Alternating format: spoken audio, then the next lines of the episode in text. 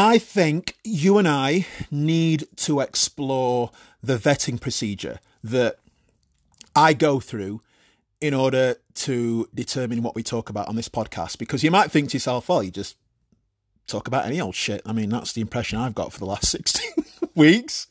And that's that's not technically the case because sometimes I'm on I'm on the fence and I don't know like does anybody give a shit about this? Because this is ultimately not you know in the great scheme of things this is this is pretty weak. Does anybody want to hear about this? And and in order for me to determine whether or not you do there's a simple question that I ask myself every week and that question has proved to be very effective. And I ask myself well if your favorite podcaster spoke about that which you think is seemingly dull and boring and shit, would you be interested? And the answer is usually yes. And if the answer is yes, it'd be a nice peek behind their curtain, and that's what I'll talk to you about. Last week was a classic example.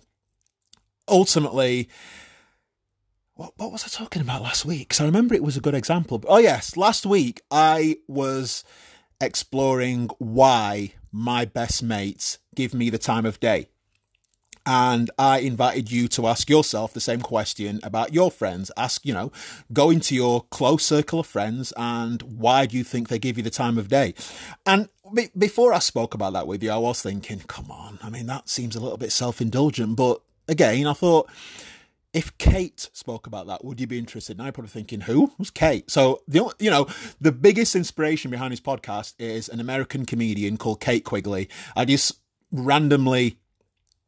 I think I was watching TV once and she did this thing. She was hosting this show. She was funny. So I just jumped into a podcast and I've just never jumped out. I just found myself descending into this vortex of Kate Quigley podcast, and her podcast is called Date Fail. She lives in LA, and it's just talking about her dating encounters, good, bad, and everything in between. And she often just talks about nothing, and I just don't know why I find it really compelling. So I'm like, well, if Kate spoke about that, or Bill Burr, US comedian, he, you know, if he can make the most banal drivel interesting. So, so I just say, well, you know, if those two spoke about this, would you be interested? And if the answer is yes, I plow forward. So this week, I'm going to be exploring something that, again, I'm thinking that might seem self indulgent, but I'd be fascinated if Kate spoke about that. And it actually is something she spoke about before a lot. Now, you will remember there's been a common theme. Well, I say common, it's it's been featured in two podcasts where I explore my disinterest in fame for fame's sake. In fact, the very first episode of this podcast, episode one, was called My Fear of Fame in a Conflict. Oh, in a conflict. Oh, God, it started playing. There you go. My Fear of Fame, Inner Conflicts, and The Beautiful TV Producer, which explored my recent meeting with a TV producer in London. And in fact, there was another episode as well. I think it was episode 14 explored explored similar areas, didn't it? If I remember correctly. Yeah, episode 14 was cut. I've got to stop playing uh, this podcast. It just keeps playing. Forgive me. Episode 14 Why BBC, Netflix, and Sky might think twice about a documentary from CK Golding. So, this is something that's very prevalent in my thoughts, and I'll explain why in a second. But I just need to give you context for anyone that's just joined this podcast late. I'm CK. Um, I'm a creator, writer, and mild filmmaker, I guess. But yeah, not remotely famous, but I'm happy for it to stay that way in some regards, and I'm not in other regards. Now, just to give you context, like fame for fame's sake, walking down the street, people recognizing me, asking me for this, that, and the other has never been a concept that I found attractive or seductive or alluring or ideal. It doesn't do anything for me. However, with me creating content that I, in an ideal world, would like humans to see, just to get them to feel something, whether it's happiness, surprise, glee, like uh, um, emotional, whatever like just creating content makes people feel things delights me. So being able to do that on a large scale, I can think of nothing that'd make me happier.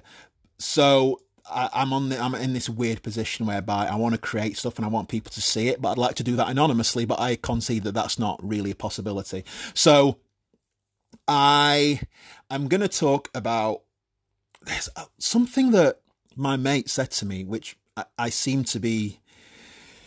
I, it, it, it feels like it's very true to me. He always says, wherever your attention goes, your energy flows. And since I've been very mindful of my turbulent relationship with the prospect of fame, I've started just stumbling across people talking about it all the time. I don't know if you're familiar with the Hollywood Reporter. If you're into films and stuff, then the Hollywood Reporter has a series called Roundtable where they, for an hour, get some of the biggest names in film and they just shoot the shit. Sometimes they're directors, sometimes they're writers working across TV, Netflix, film, whatever. And it's just really interesting. And yeah, they often talk about that as well. And this week, by complete happen chance, by the way, I promise to never say happen chance again because it's one of those things I've always found very odd. God, Americans are so cute with their happen chance. And what else do Americans say that's really cute? There's one thing that always makes me laugh. What do Americans call candy floss? I find what Americans call candy floss really cute. What's it? What is it again? It's ridiculous. Cotton candy. Cotton candy is as ridiculous as it is cute. Anyway, sorry, tangent. So this week I was listening to my favourite podcast at a minute and I discovered another online series which I've just got into and they were just by complete fluke two episodes that I landed on were exploring fame and neither of these things talk about fame. It's not the subject of them, but they just happen to be episodes I picked. So it's just some weird fluke and alchemy going on and I want to share those clips with you in a bit because that is what we're going to be talking about mainly.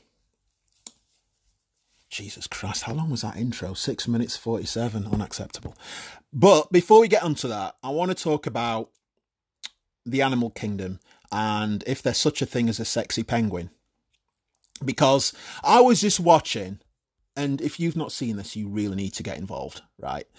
I was just watching something called Penguins Spy in the Huddle and it's basically you know the BBC. Nobody does natural world documentaries like the BBC. In my opinion, they're just world beaters. And this was about penguins, and they've basically got this penguin cam, and it's basically a camera that looks like a penguin. It's remarkable, so it's able to get some stunning footage.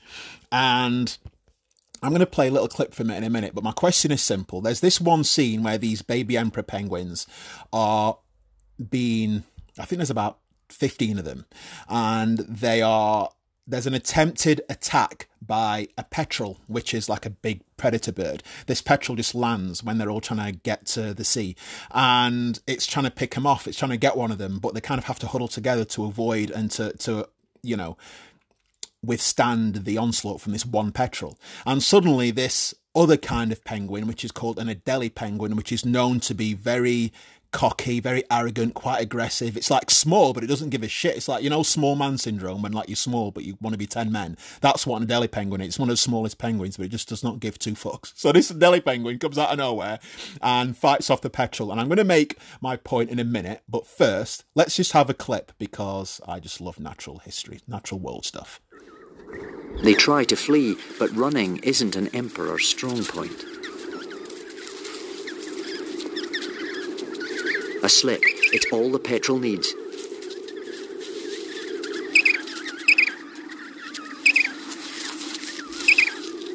It has the chick by its neck feathers. But the down comes away and the chick disappears in the crowd. Just as in the huddle, the chicks form a defensive circle and prepare to stand their ground.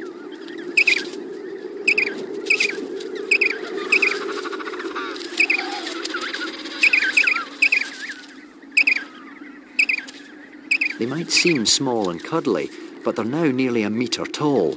Quite a fight, even for a petrel. There is a point in all this, I promise. So stick with me, because I could watch this all day long, to. The nearest chick towers to his full height, making himself bigger and protecting those behind. This scene is immense. It's like just protecting all the penguins. He's got his arms up as well, like, come on then, I'll take you now. Brilliant. His defiance buys time. It's a standoff.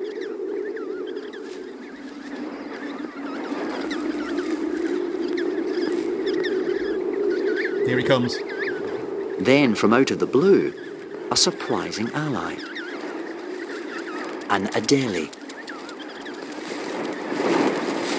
The petrel has met these super aggressive penguins before. The Adelie confidently puts itself between the Emperor chicks and danger.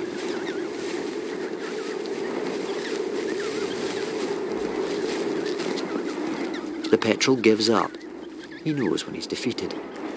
So basically, the petrel has decided, even though it's about three times as big as an Adelie penguin, it's decided, yeah, Adelies aren't for me. I'm off.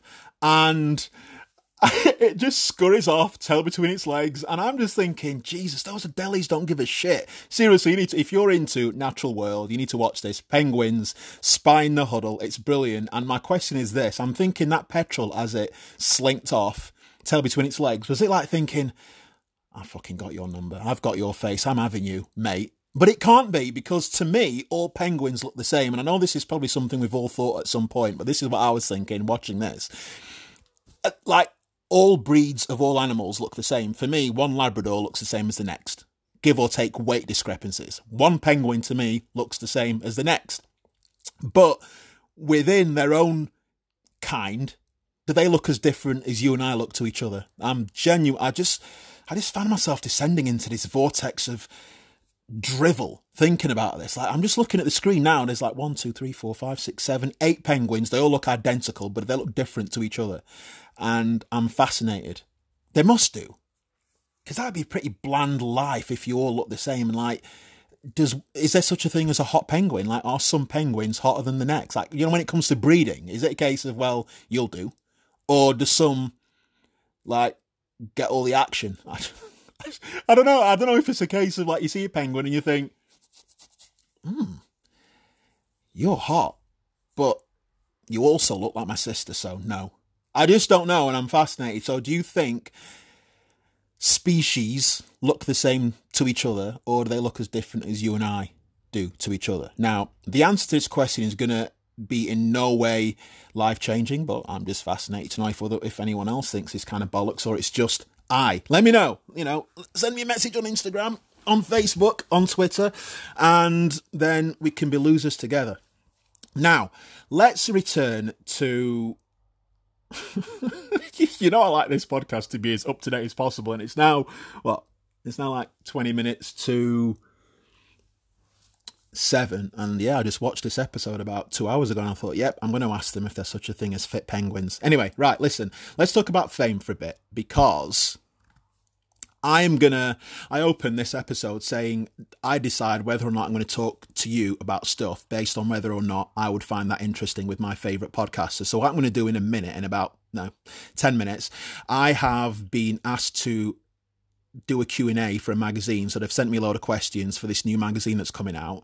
And I've kind of forgotten it, but the editor sent me a message earlier on saying, CK, I'd be grateful if you could get the answers to me today. So I had like two things I've got to do today. One is this podcast, and two is answer this Q and A. Now I'm inherently a lazy bastard, so I thought, well, I'll do them both at the same time. So I'm going to actually answer one of the questions, and I'll let you know what the question is, and we can kind of go through it together.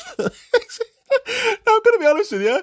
When I first thought about that, I thought, wicked, save time, then you can go and watch the practice. Like my favourite, you know, if I can save time and watch more episodes of the practice, then way for me. But I thought, well, does anybody want to really hear you going over and answering a question? And I thought, to be fair, if Bill, if Kate did that, like they were going through a question for a press interview before it's even in the public domain and they were like going through their answers in their head i'd be all up for that so there you go that's why i'm going to do it it's not entirely self-indulgent just 80% self-indulgent but fame i want to hang on i need to put i need to put my charger in running out of juice so i was listening to louis theroux's podcast this week which is called grounded and he was interviewing Hollywood actress. Well, she's British, but you know, Helena Bonham Carter, and by complete fluke, once again, they were talking about fame and how it's not what the average human would think it to be. And there's a bit. I'm just going to play the clip for you because there's a really interesting part in this that I want to talk to you about. So you were talking about being not ready for fame, and when it came along, it was a shock to the system. Is that right? There is a thing with the acting world is a lot of the time you're taught about the acting, although I wasn't because I didn't even go to drama school. But a lot of people aren't quite, and you're never really taught about how to deal with the fame. There should be fame school really, because some people really come cropper. I think people who aren't in the public eye in any way Yeah. find it maybe hard to understand why fame could be anything but a positive, or see it as perhaps self-indulgent to complain, to about complain it. about it. yeah, I can understand. I don't really complain about it. I think you just mustn't care too much about the onslaught of opinion about you. Well, I was going to say, so if there were a fame school, they would teach you how to deal with negative attention, Yeah. horrible reviews. What else? Well, don't go on the internet. I mean, just don't go there. Basic rule. Don't look up what people think about you. It's none of your business. Somebody said that, which I thought was a good one. It's none of my business to know what other people think of me. You've got to go back to that poem if, you know, treat the positive with the negative. Two things. Firstly, when Louis said that he appreciates that people who aren't in the public eye don't see anything but the positives of being famous and they struggle to see why famous people have an experienced difficulty with fame. Like, who, who are these people who can't see the adver- adverse side of like who are these fucking how can you think being famous is going to be just swimming joy and, and like perfect i don't understand i just don't understand i mean I, th- I discussed this in a previous episode like the idea of not being able to pop down to KFC to get my hot wings without being stopped really troubles me. Like, I just want my fucking hot wings. Can you leave me How can't that intrusion on your way to buy artery clogging garbage? How can't that intrusion be seen as a, a- as a unfortunate blip in your day? Because that's how it would seem to me. And when he said that, I was like, what, who are these people? Are you one of them? Can you see any shortcomings of fame? Because I can see loads. And I don't want to, this is, this is, it's easy for someone to listen to this and get the wrong idea. And I feel like I need to reiterate. I can, at this current moment, go and buy hot wings without being interrupted. And it's blissful. The only reason I'm talking about this is because I have a lot of ambitions for my content. And as I mentioned a moment ago, like I love people feeling something from it. And for argument's sake, the next thing that I'm going to put out, which I should have actually filmed at the beginning of April, but thanks to the lockdown, it's not happened. It's called The Train and it's set on the London Underground. And through my previous docs and short films and series, I'm always just obsessing over making content connect with people on on a more on, on a more significant manner. Just always wanting to just prod people's buttons a little bit more. In the same way 61 hugs really connected with people i learned a lot from that about writing about producing and then waiting with a Killer. i learned a lot about writing producing what really gets under people's skin the train i mean to be fair the train's this is a project that's been swimming around in my head for about three years now and the planets have aligned and i was able to go down with the crew of two to film it this year April, but lockdown. Have I discussed this before that I was meant to be filming that? I genuinely can't remember if I discussed this. If not, here's another first for you, my friendly, loyal podcast humans. I was meant to be filming the train. And it hasn't happened, but I'm fine. I'm not. I'm not the kind of guy to stress over it. It'll happen when it will happen, and I am not embarrassed to say that I think the train will be something that'll just really connect with a lot of people. And the reason I'm happy to say that as an artist is actually very important. Like, you might listen to that and think, who's this dickhead? The train will be wank, fuck off. right? But I just think as an artist, it's important to just stop that self deprecating bollocks because I see all my friends who are artists and creatives and singers and whatever. I see them saying things like, oh, I hope this thing I do is good or I'm going to do this thing in a couple of months and I hope it's good. I don't know, it might be shit. Fuck that. I just think that kind of dialogue is part of the problem. And this is something I've been talking about a lot on my everywhere on Instagram, on my website, on Twitter. Like this corrosive self talk that artists have where they always just beat themselves up. And I just think if you do that enough, it's like anything, it becomes your habit and it becomes your default, and you start thinking you're not good enough, you start thinking you're not worthy. And that just leads down, uh, that just leads down a rabbit hole of just always second guessing yourself and not being proud of your work and not being willing to put it out there and be shameless and you know, and I'm not interested in being that guy. I want to be the guy that isn't arrogant and full of himself, but he's just proud and stands by stuff. I just think it makes for, in fact, I don't think, I know it just makes for a more blissful existence when you don't hate yourself and you don't think you're a bell end and you think you you have a right to exist in the world as does your art right? And that's where i am and that's where i'm trying to get more of and i'm trying to just spend more time in that space. So me sitting here and saying you know what? The training is going to be great people are going to feel something about it and I'm happy to say that for all the aforementioned reasons I've just outlined. And I want more artists who are my mates who listen to this, or even you don't even have to be an artist. You can apply this to any area of your life. Just give yourself a fucking break. All right. Um, because as Brits, our default is to be self-effacing and self-deprecating, isn't it? But I'm bored of it. Honestly, I'm bored of it, and I've discussed you know I'm really into this psychology stuff. I talk about it a lot. Anyway, that's just I've just gone off on a tangent. What was I talking about? Yeah, people who don't understand fame. Jesus Christ, how the hell did I get onto that? Um yeah, I, I 100% see the pitfalls. And the second thing I want to talk to you about is when Helena was saying you just have to take the good with the bad. And that's so true. Let me give you a little anecdote which has amused me this week. Someone discovered the podcast this podcast that you're listening to right now. Someone discovered it this week, and I know the guy, but he either didn't know that I had this podcast or he knew, but he didn't give a shit because he doesn't listen to podcasts. I think it's more the latter. Anyway, he discovered it, and I think he said within three days he'd listened to all 16 episodes, and I was delighted because I know that this isn't the kind of guy that would just do it for his own health. So, Dave, otherwise known as Magic Man London, thank you sincerely. And he said I listened to it all in three days, and now I'm annoyed because there's something quite blissful about just being able to consume a lot of content and a lot of episodes. But now I'm going to have to just settle for one episode at a time. But I might just actually consume it in three three weekly blocks. Now, the reason I'm telling you this is because at this point, let's just say my ego was mildly aroused. All right, probably the best way I can put it, and but he then brought me back down to earth by saying, I told a mate to listen to it. I told a mate to listen to it. And I think about two days later, I gave him a text and I said, What do you think? And he went, and he said, Yeah, it's not for me. it wasn't for me. I came crushing back down to it.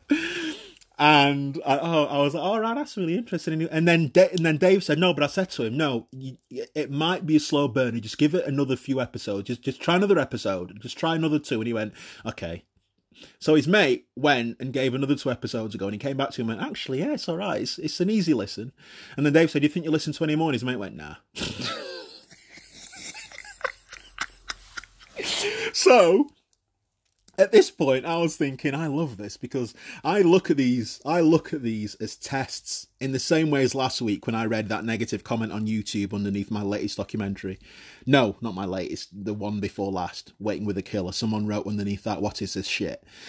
And i genuinely look at these as tests because i just think um in the same way i was just talking to you people who can't see the the, the drawbacks and pitfalls of fame i would I would beg you to consider Caroline Flack, who, given the online abuse and trolling she suffered, decided enough is enough and took her own life. Now, obviously, everybody has a different tolerance for that kind of stuff. Seemingly, Caroline's was maybe not as robust as yours, so you might be thinking, well, I'm not, uh, online abuse wouldn't affect me.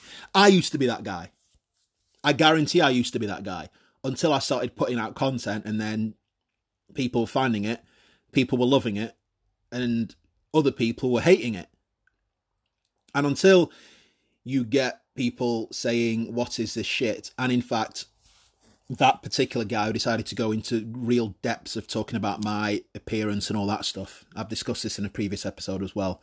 And the guy that was, I read out that really what's, what's the best word I can use to explain that comment? That really vicious, I guess, comment underneath waiting with a killer. Um, I look at it as practice because I'm a nobody now. So this is the perfect time and a perfect opportunity for me to just build up my tolerance because you know as I continue to make more content and write more stuff, which is my plan, and it gets more eyeballs, it's not going to it like it's going to continue. It's going to continue. And I just love these tests. When this guy said, "Nah, podcast, it's not for me," or when this guy on YouTube said, "Who's this dickhead? He looks weird." Like I, I honestly look at all these things as tests and like, all right, cool. It's making me more resilient, if anything else. So that's why I find these the perspectives of these people utterly fascinating. And what I want to share with you now, I want to share with you the second and last interview discussing fame that I just, again, let's use that word of mine, happen chance, that I stumbled across this week. Do you remember Popworld on Channel 4 with Simon Amstell and Miquita Oliver? I loved that show. I absolutely loved it. And they've Miquita's kind of gone quiet, hasn't she? And I just stumbled across this interview with her, and it's brilliant. It's part of a podcast called the Whole Truth Podcast. It's on YouTube. It's a YouTube series, and it's presented by Jordan. Some I don't know what his surname is, but he used to be in Rizzle Kicks. I was never into Rizzle Kicks, to be fair, but he's brilliant as a host. And he's talking to Miquita, and it's, it's the whole podcast is about mental health, which for all intents and purposes, wouldn't be my normal bag. I only, I only watched this interview and clicked play because Miquita was on it. I was keen to know what she's up to now. Then I just realised this, these episodes are brilliant. So he's interviewing people like Professor Green, Greg James from the BBC Radio 1 Breakfast Show, Reggie Yates. Uh, yeah, he's just got, you know, names you might be familiar with. And it's just really interesting, some of the stuff they're talking about. So I'm going to play this when him and Miquita just happen to discuss fame fascinating. Let's go.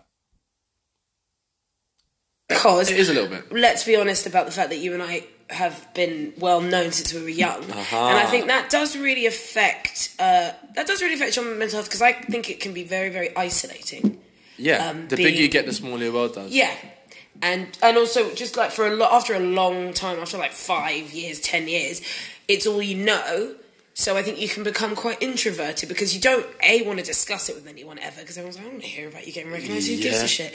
So it's Can't something. complain about fame. Exactly. I was told that so and it- early. and so it's a conversation you're constantly having with yourself about like, mm, do I want to get on that pack train? Do I want to walk down that street? Do I want to walk It's in that mad, pub? innit? So it's like it, it, it, I don't know. It makes you and your brain a bit of a weird team in a way. It's bizarre. I always consider it like this. So how I explain it to someone is, I feel as though life is this big house, you know, and you're just making your way around certain rooms, and there and pretty much everyone goes to a few key rooms, you know, mm-hmm. and then ultimately you get to a point where you go, okay. I think I've seen enough rooms. I'm going to decorate the ones that I've already seen. but it's almost like things like fame or, or being exposed to a certain environment is like you l- open a door to a room and it is like quite exciting but, but eventually you, you don't want to live in it but you know you have to shut it and once it's shut you, you think can never go back in that room. you've seen it oh right, so now you can't re- you, you can't, can't not not see it. you can't you can't That's not true. You can't unsee it. yeah That's actually a very weird, brilliant, brilliant description of fame. do you know what I mean because so you're walking around this house and you're thinking oh man I, that room Yeah, that room. Oh, that room is exciting. It's like, and then people are like, "What room? I don't understand." I'm like, I just look at other rooms." Anyway, um, I could listen to Miquita Oliver's laugh all day. It's brilliant. But if you want to watch that episode, each one of the episodes are like 30, well, about 40 to 45 minutes. They're brilliant. It's called The Whole Truth. So jump onto YouTube if you want to watch that. Type in The Whole Truth, Miquita Oliver, and it will be the first thing you'll see, obviously. And it's just really interesting. She's got this weird phobia that she talks about, and she's petrified of textures, specifically bricks and broken bricks. Like she's just so she's. Uh, I think immediately after this episode, she was going to see hypnotherapist, hypnotherapist because it's been bothering her forever. So she's going to go and see hypnotherapist to sort out this phobia that she has of textures, which is just odd. But anyway, if you do decide to jump onto YouTube and watch that episode, I'd be fascinated to know your thoughts. But yeah, what he was saying about, you know, you have a taste of fame and there are some elements of it which are you know, seemingly quite seductive, but you don't want to live in that room. And I can understand that. And as I was just watching it again for like the eighth time, just now, I was thinking that makes sense because they are, don't get me wrong, I'm not naive, there are some elements which would be desirable. I remember being 18 going to nightclubs, right? If you live in Sheffield, you might remember Republic nightclub on just off Arundel Street. that was my favourite club as a kid, and for some reason, I've never even got to the bottom of it. For some reason, the head bouncer always liked me, and he took and I don't. I was going to say took a shine to me, but that would make it sound like he, you know, wanted intercourse. But I'm not saying that.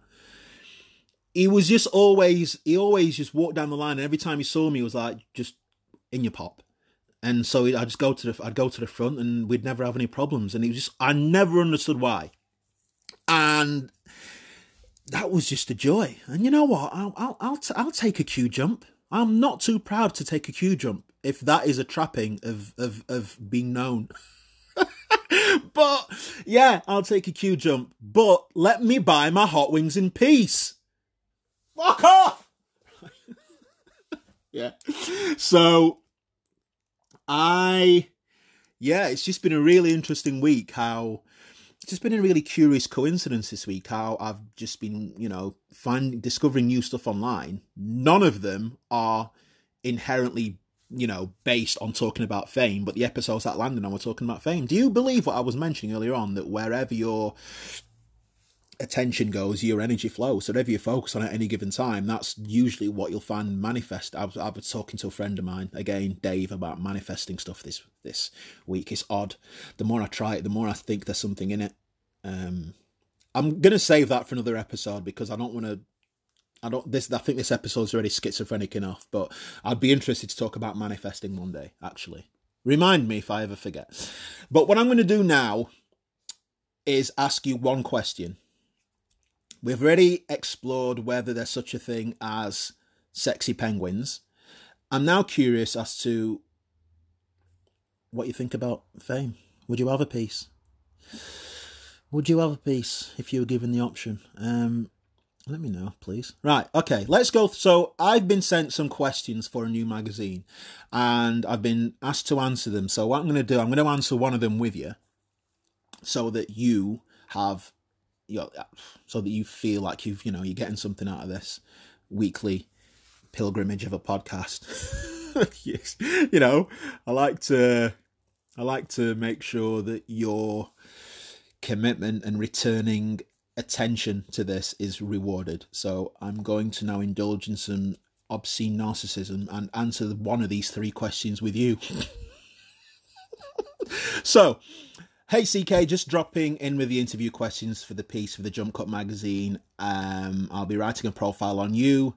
I will run it by you before publishing. Here are the three questions. Question one, I don't actually, I've not read these yet. So, question one of the three.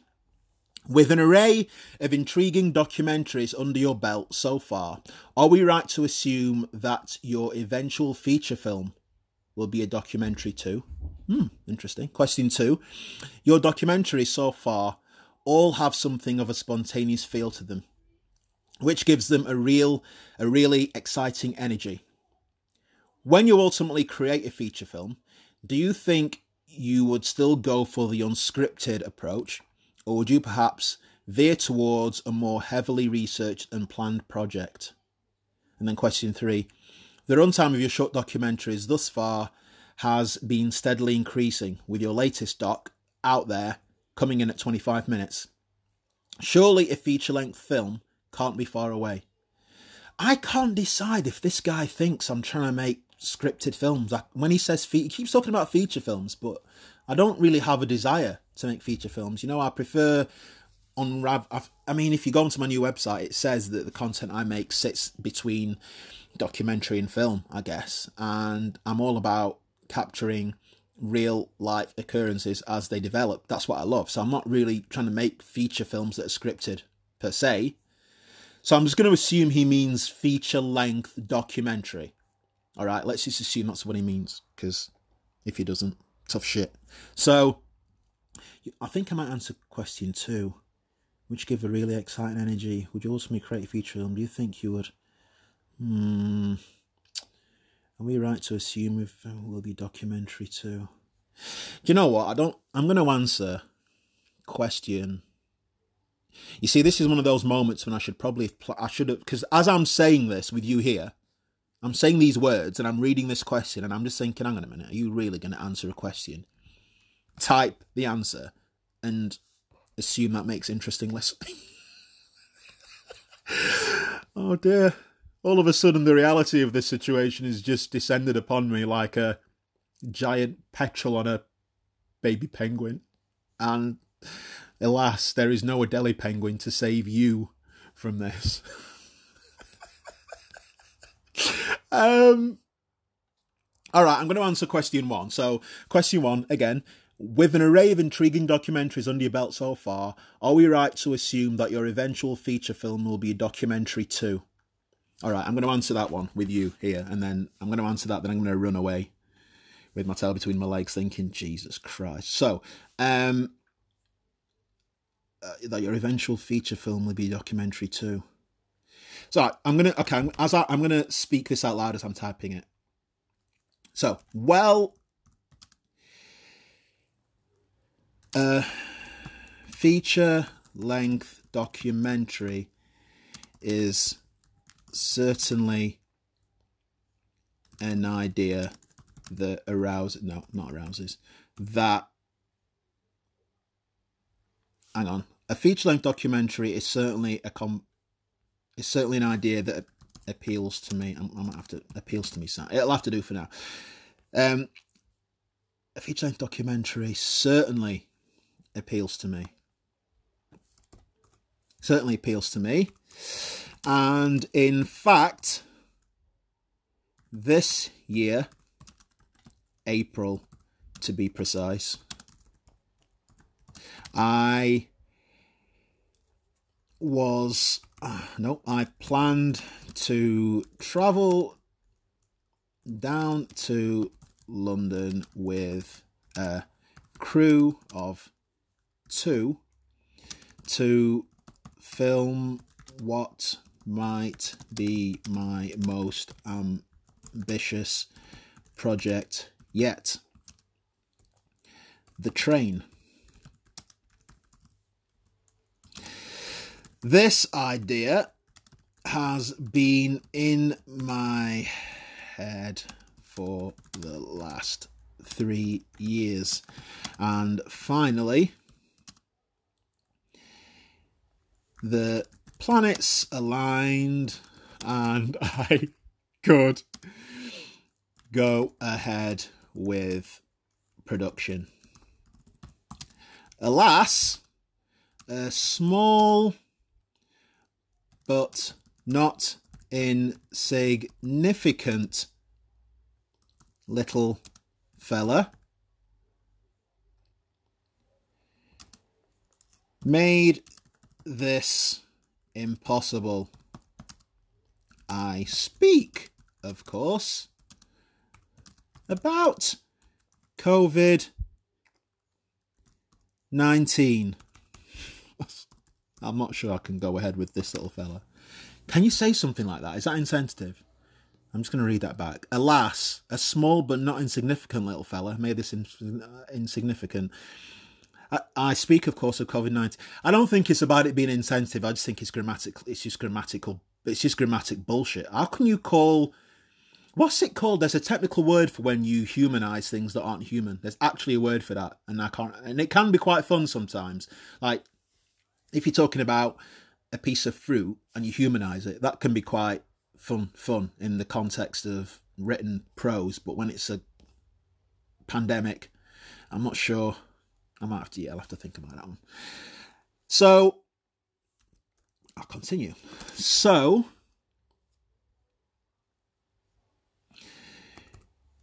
although I am unable to film the train in the near future,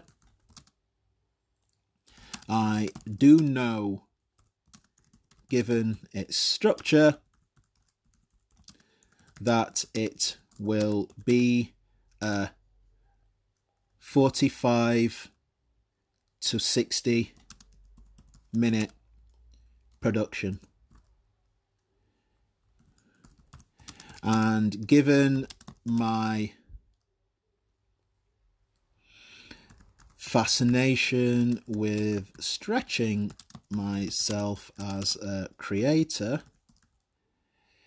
having not yet produced a feature length doc, I am more excited than a penguin.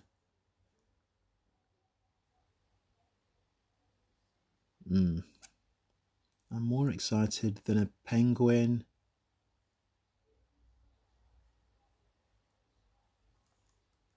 Hmm.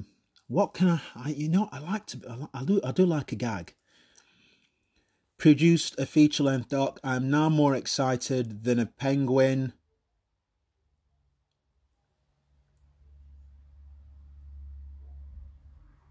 Hmm. What would be what? How can I end this? I'm now more excited than a penguin.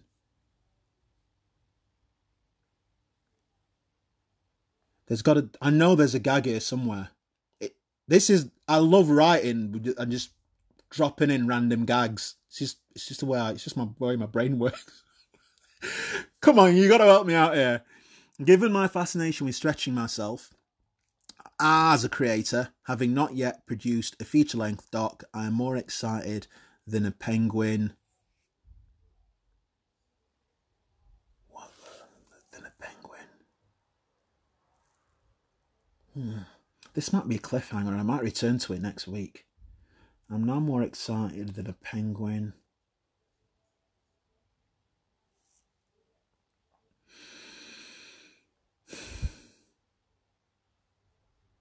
Than a penguin.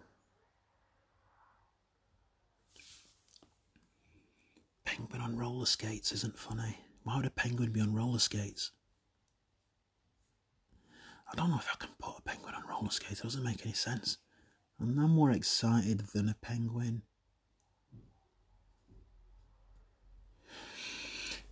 Maybe that. Maybe I'll leave that there. That'll be real. That'll be a really good way to get you involved in my journey because the thing is, okay, he's told me that he said that he wants these no later than the 21st of May. And as I sit here, it, what's today's date? It's the 17th of May. It's Sunday, the 17th of May, 8 pm. So I'll tell you what, you have four days to conclude this. And if I like what you suggest, then you can guarantee that not only will I use it, but then you can read it in print and you'll be like, I wrote that because CK's a useless bastard and he couldn't think of anything amusing. I like that.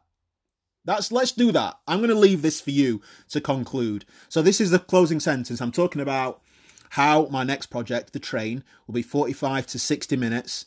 And given my fascination with stretching myself as a creator, having not yet produced a 60 minute documentary, I am more excited than a penguin dash dash dash. Finish that sentence and be better than me. See you next week.